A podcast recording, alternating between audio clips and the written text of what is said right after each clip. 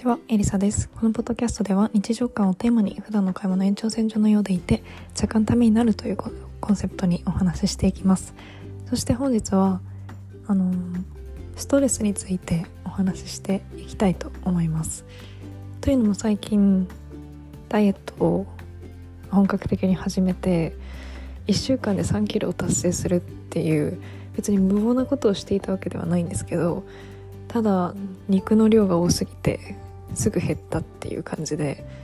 減ったとはいえもともとここに来た時の体重よりさらに5キロ太っているいてそこから3キロ減っただけなので結局2キロプラスの状態は変わらないんですよね。なのでここに着いた時点でも結構自分の人生の中で結構太めな状態でこちらにつきそこからさらに5キロ肉がついて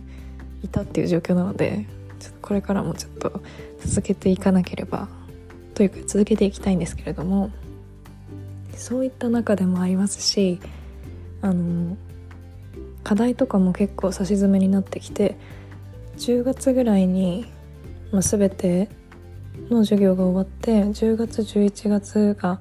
一番そのテスト期間みたいな感じになるんですけどその前になんかちょっと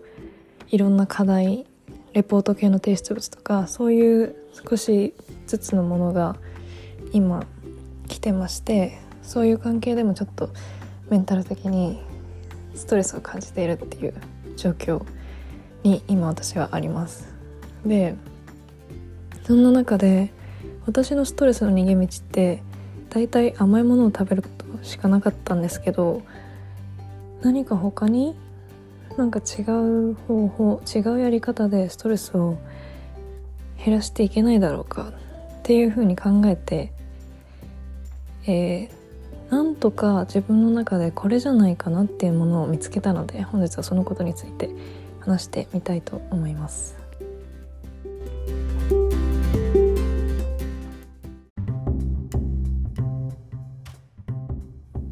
ストレスの発散方法ということについてなんですけど結論人によってまちまちではあると思いますでも人によってまちまちではあるけれども一つその違うストレス発散方法の中で共通しているものっていうのが捉え方だと思うんですよね。私にとってのストレス発散はスイーツを食べること。あとたまに昼寝をすることもストレス発散になるし。でも昼寝そんなに私には良くなくてなんか昼寝をした後のその罪悪感というかああ時間無駄にしちゃったなみたいな感じが自分の中でストレスの発散とストレスのあの蓄積両方が同時に起きるみたいな感じでプラマイゼロなのであんまりストレス発散ではないんですけどスイーツを食べることだったり友達と遊ぶことだったりご飯をどこか食べに行くとかあとたまにジムもストレス発散になったりとかそういった形でいろんな方法でストレス発散ができるというふうに思うんですけどそのストレス発散いろんな方法がある中で根底に共通しているものってやっぱり一つ捉え方でその捉え方の中でも一番効果的ななっていうふうに思うのが感謝だったんですよね。で私はこの点をすっかり忘れていたというかまあそんなに気にしていなくてでその結果どれだけストレス発散になる行動をしても満たされないっていう状況が続いていました。例を挙げて言うと私はスイーツが好きなのであ今日はちょっとスイーツ我慢しない日にしようと思って。でスイーツをまず一回カフェでなんかバナナマフィンみたいなの1個買いました。でもそれで満足しなくてちょっと違うの買うかと思って。自販機でキットカットを2枚買いました。で最後にいやちょっと何か満足しないと思って最終的にクッキーを1枚自販機で買いました。結局スイーツ1回が自分のストレス発散になるんじゃなくて何回もやって最終的に心が満足したってならないと1回食べただけじゃ満足できなかった。っていうのが私の中でのそのストレス発散をしてるけどなんかストレス発散じゃないみたいな感じだったんですね。で他にもなんかネットフリックスを見たりとかその音楽を聴いたりとか自分の中で若干ストレス発散にはなるけど、まあ、スイーツほどではいかないかなみたいなものが結構あるんですけどそれを何個積み重ねようとなんだか満足しなかったんですよずっと。で私本当にストレス溜まってんのかなと思って。これ結構いっぺんにガッてストレス発散できるようなもの例えば大量のチョコレートとかを買って一日にガッていっぱい食べてそれでストレス発散しようかなとか。なんか高い買い物一回してそれでストレス発散できるかなとかいろいろ考えてたんですけどそれって後から振り返ってみればその時はあのもうストレスに苛まれてるのでそんなこと頭にはよぎらないんですけど後から考えてみればただ消費してるだけで別にストレス発散とどこまでちゃんとした関係があるかは不明ですよね。で私はそのストレスに苛まれていて何も周りが見えないというか自分がちゃんとした判断ができないような状況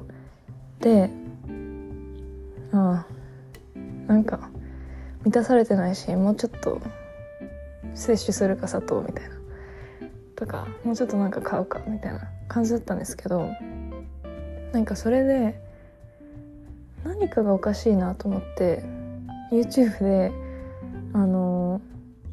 食事管理って調べたんですよ。私砂糖好きなんですけど砂糖いくらとってもストレス発散にならないので食事管理って調べてそしたらなんかローラさんの動画が関連出てきてでローラさんがなんかあのストレスとかの話はしてないんですけどなんか一日の終わりのゆルーティンみたいなのでなんかろうそくを焚きながらなんかなんか感謝系のことを一回一回行動を移すごとに言ってたんですよね。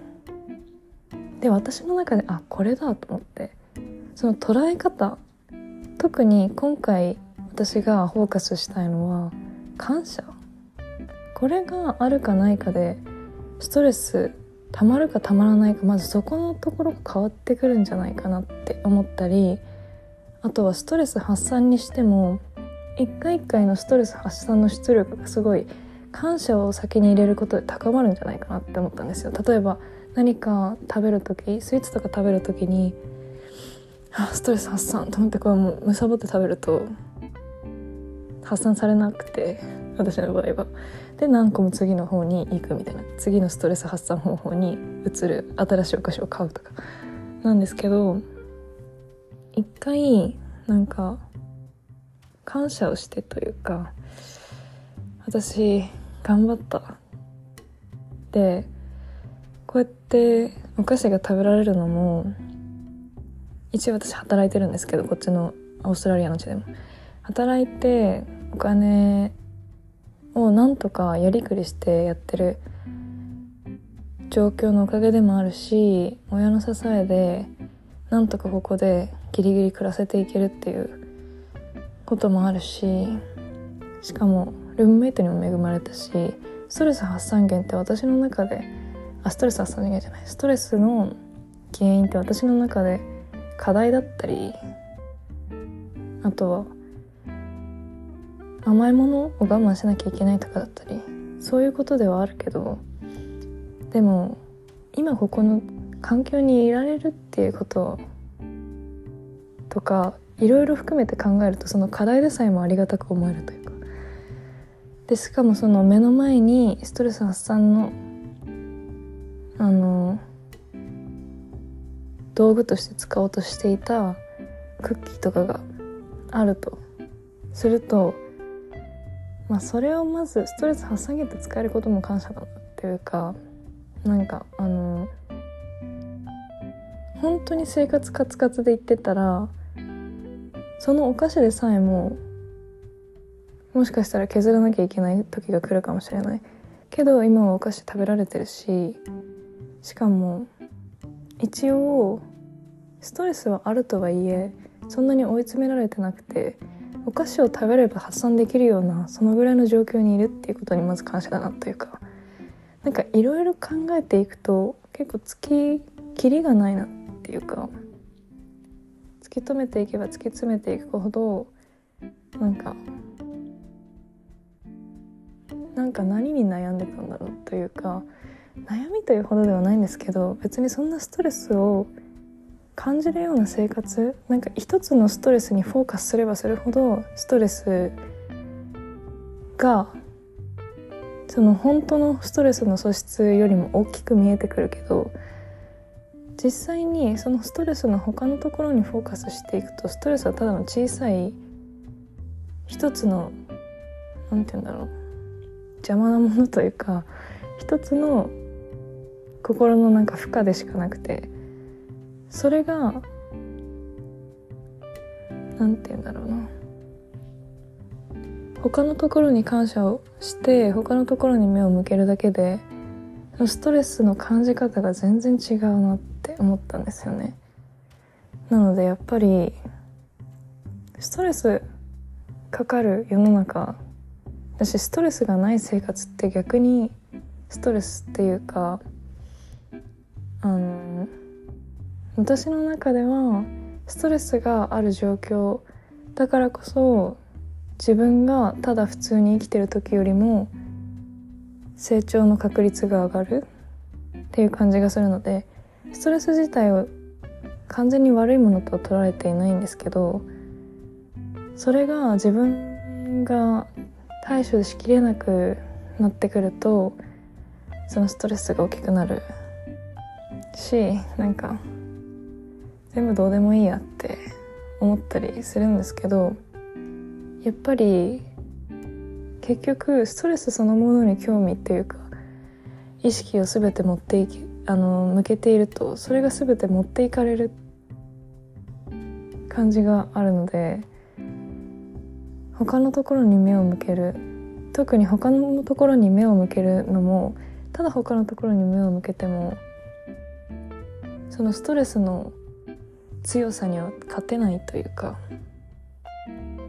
例えば普通に「あ星綺麗だな」とか思って他のところに目を向けたとしてもその星を見終わったすぐ後には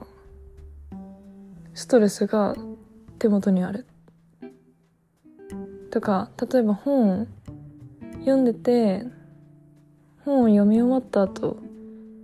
に自分の意識が自分自身に戻るとそのストレスがもう手元にあるという感じになるんですけどそこで感謝をプラスすることで例えば星が綺麗だったらあそういえば私今日本じゃなくてタスマニアに来ててここで勉強できてるんだよなとかってありがたいなって思って自分の日常生活星から自分の日常生活に戻るとなんか自分が今ストレスだと思ってる勉強も頑張れるというかあとは本を読んでたとしても私今英語の本読んでるんだよな。今まで英語の本なんて読んだことなかったしあんまり。読んでも意味も全然理解できなくてもいいやって投げ出す感じだったのに。成長してきたのかな。これは全部環境のおかげかな。とかこの環境にいられるのは他の人たちがいろいろ支えてくれたからかなとかって考えて自分の日常生活に戻るとただ本に没頭していて自分の日常生活に戻った時よりも日常生活のありがたみの感覚が違うんですよね。なのでやっぱりその一つ一つの日常生活の行動をより自分のものにするためには感謝が必要なんだなって思いました私は結構ないもの胸だりのところがちっちゃい頃からあって例えば私声枯れたりとかあんまりしないタイプでなんか知らないけど声帯が強いわけではないと思うんですけどどんなに歌ってもどんなに応援しても大会とかで声があんまり枯れなかったんですよ。まあそこは別にどうでもいいんですけど私はあの橋本環奈さんみたいなちょっと枯れてる声の人が結構好きでずっとなんか枯れた声っていうかなんかそのハスキーボイスいいなって思ってたんですけどまあこれはあの個体差なので人間の。自分がどうしようと変えられないし顔の顔とかねいろんなスタイルとかそれこそ比較すれば比較するほど自分にないものを求めるところはあると思うんですけどなんか感謝することでその全ての自分が自分に満足していなかった全ての感情が一回帳消しにされてなんかストンと現実に戻ってくるというか何も考えないで現実に自分自身として入れるっていう感覚を手に入れることができるのが感謝の力なのかなって思いました。なのでストレス発散というかストレス耐性のためにも感謝はすごい大事だと思うんですけどそれと同じくらい自分自身の生活の質を上げるのにも感謝って結構大事なんだなって思いました。実は私いつも寝る前にそのタスマニアにいた時も日本にあ、ね、いる時も日本にいた時もどちらも、うん、自分の部屋に家族の写真飾ってましてそこに寝る前に感謝というかを伝える感じで話しかけてはいたんですよね。気づかれないように小声でやってたんですけど日本の時は。まあこっちでは別に小声でやる必要ないので普通の声で喋ってるんですけど。でその寝る前にそれをやって寝るので、まあ、いつもなんか寝る前精神安定して寝るみたいな感じだったんですね。で今もやってるんですけどあのー、その夜の寝る前の感謝家族への感謝を除くと私の日常生活で感謝する場面って誰かに何かをしてもらってありがとうっていう場面しかないんですよね。だから普通の日常生活を送っていて例えば本を読んでいてありがとうって思うとか音楽を聴いていてありがとうって思うとかってあんまなかったんですよ。それこそ意識しないとできないしやろうと思わないと頭からすり抜ける部分ではあるしなんか感覚としてすごく感謝して丁寧な生活を送っているっていうその YouTube の方とか Instagram の方とか見たりするんですけど正直な感想私だけかもしれないしあのちょっと失礼な感じになってしまうのであんまり本当は言いたくなかったんですけど本当に思ってるのかなっていうか何て言うんだろう。なんか嘘ではないけどうん表現が難しいですね。なんかどこまで本気なんだろうっては思ってました。なのであのそういうふうに全てに感謝することになんだか知らないけど疑問を抱いている自分がいてそれはおそらく何か違和感を感じてしまっていただろうと思います。でも感謝すること自体は全然悪いことじゃないしその感謝できてる人ってすごいなって尊敬なんですけど。でもその感謝の姿とかをネットとかに上げているとかっていうのを見ると本当なのかなって思ってる自分がいたんですよね。わざわざネットにあげるんだと思って。でもそういう人たちがネットで上げていてくれるからこそ私は自分が感謝してなかったってことを自覚できるというかあのという面でねすごく助けていただいてはいるんですけどなのでなんかそういう自分の中での不和感覚的な不和のせいでなんか日常生活で感謝するっていうのがなんか腑に落ちてなかったんですよね。これは私のちょっとよくないところではあるんですけどなんですけどその感謝してるっていうのを感謝する日常生活自体に感謝するっていうのを忘れかけていた自分に日常生活で感謝している YouTube っていうのが与えられた時にああこれだ私がかけていたものはって思いましたなのでちょっと何かで読んだんですけど最初は別に本心で思ってなくてもよくて感謝とかただ口にするだけでよくてそれがだんだん自分の感情が口の言動に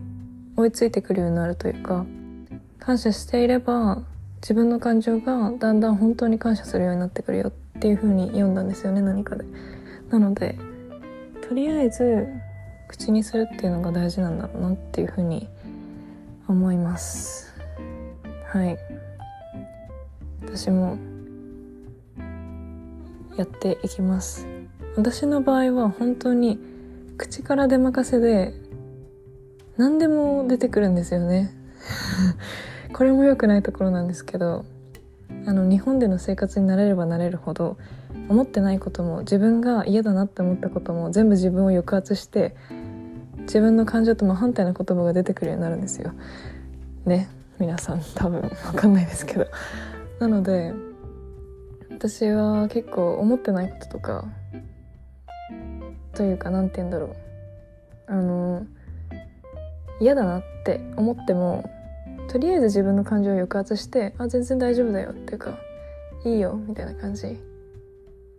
あのそれが例えば仕事だとしても仕事って言っても大した仕事としての仕事仕事社会人としての仕事はしたことないんですけどあの、まあ、一従業員というか店員としてする時とかも自分の感情を抑えてっていうのは結構社会的にあることだと思うんですけどそういうのをしてるからこそ感謝っていうのをただ口でスラスラスラスラ言えちゃうんですよね。でも私はそれはなんか嫌で先ほど言ったように口で言って後から感情がついてくるからっていう論があってそちらに従うっていうのも一つ定着習慣の定着として一つなんですけど私の中では習慣として定着すればするほど感情が薄れていくんですよね。なので言葉に感情がそのうち追いついてくるよっていうのも人によってはそうなのかもしれないけど私の場合は言葉にすればするほどそこに感情がついていかなくて言葉にすればするほど何も考えずにあの口から出任せで言葉にすればするほどそれが感情との感情を置き去りにしていくというかそこに感情が乗ってくることって習慣化しちゃえばあんまりなくなっちゃう気がするんですよね。例えばああこうやって生きられて幸せだありがとうって言ったとしてもそれが本当に思ってなかったら口から出任せでいろいろ言えちゃうからその口から出任せの習慣がつくだけで感情として感謝する習慣はつかない私の中で。他の人は別かもしれないんですけど。なので私の目標としては口に出すことは大事なので口に出しますけどちゃんと感情を乗せて口に出せることを出そうと思います。最初から。だから感情を乗せられない感謝はもともとしない方がいいというか私の私の感情の持ち方としては、うん、他の人にとっては違うと思うんですけど私は感情が乗る乗らないがすごいはっきりしてるので感情が乗らないことを口から言っても一生一生感情が乗ってこないのではい。本当に思ってることにだけ感謝してでその感謝を今までは思っても口にしなかったので特に日常生活のものとかそれこそ環境とか対人じゃないもの人に対してありがとうとか言ってもそのものに対してとか自分が置かれてる環境に対してありがとうっていうことってなかったのでそのそこに感謝をすることをこれから、まあ、自分のストレス発散という観点も含めてというかストレスの軽減ですね。発散というよりかは。ストレスの軽減っていう観点も含めてやっていこうと思います。はい。というわけで本日はストレスという観点から感謝が結構鍵になってくるんじゃないかっていうところについてお話ししました。前回のお話では英語でお話ししたんですけどあのまだ英語自分についてないなって思うんですよね。若干少し感覚がつかめてきて少し喋れるようになってきただけでまだまだだなっていうのが今の率直な感想なのでこれからどこまで英語のエピソードを撮るかわからないですけどとりあえずは、まあ、日本語で自分が伝えたいことを心の底から伝えたいっていうのが